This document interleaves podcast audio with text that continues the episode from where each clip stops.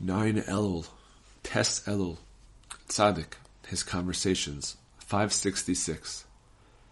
Perfect truth and faith are things which each individual understands according to his personal capacity. So I heard from him directly.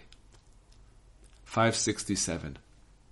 The Rebbe once said something that implied that the basic term for holy action is tzedakah, charity. 568. The main source of hope stems from the concept of above time, which the tzaddikim, who are the embodiment of the Mashiach, attain.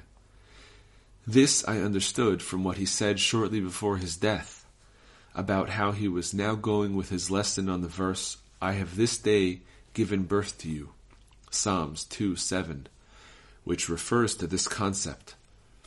To explain this in writing is quite impossible.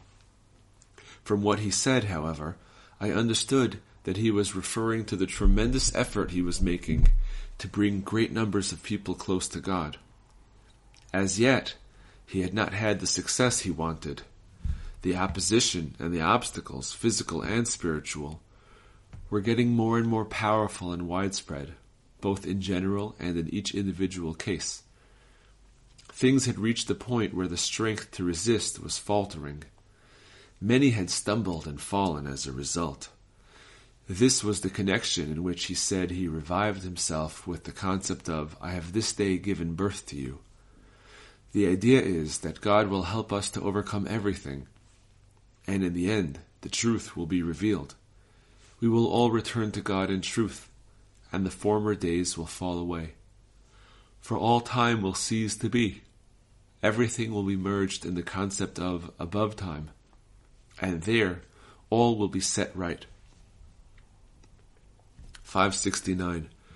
I heard from the Rebbe that when one formulates original Torah ideas, it is very beneficial to one's departed father and mother. The Rebbe told me he had been speaking with someone who was complaining bitterly to him about how terrible his behavior was. This man wanted very much to draw closer to God and change his behavior for the better. But each time he tried, the temptations grew stronger and stronger. The days had turned into years, and he had still not managed to extricate himself from his bad ways. But each time he would try even harder to control himself, and he was always struggling to get closer to God.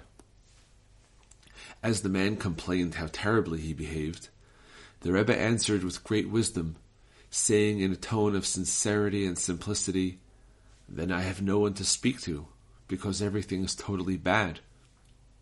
At this, the man got excited and said to the Rebbe, But I do try to fight back at times and get closer to what I should be as a Jew. Only the slightest bit, answered the Rebbe. He then told the man to make it a practice to go with the teaching of Azamra, Likutei Moharan 1, 282. I understood the Rebbe to mean that this was precisely how he revived this man. He had already fallen so low in his own estimation that it was not possible to revive him with anything. It was only when the Rebbe told him that he was totally bad that he was startled and became excited. It was then that he started feeling a little of the holiness of the good points still inside him. Then the Rebbe told him to go with the lesson of Azamra.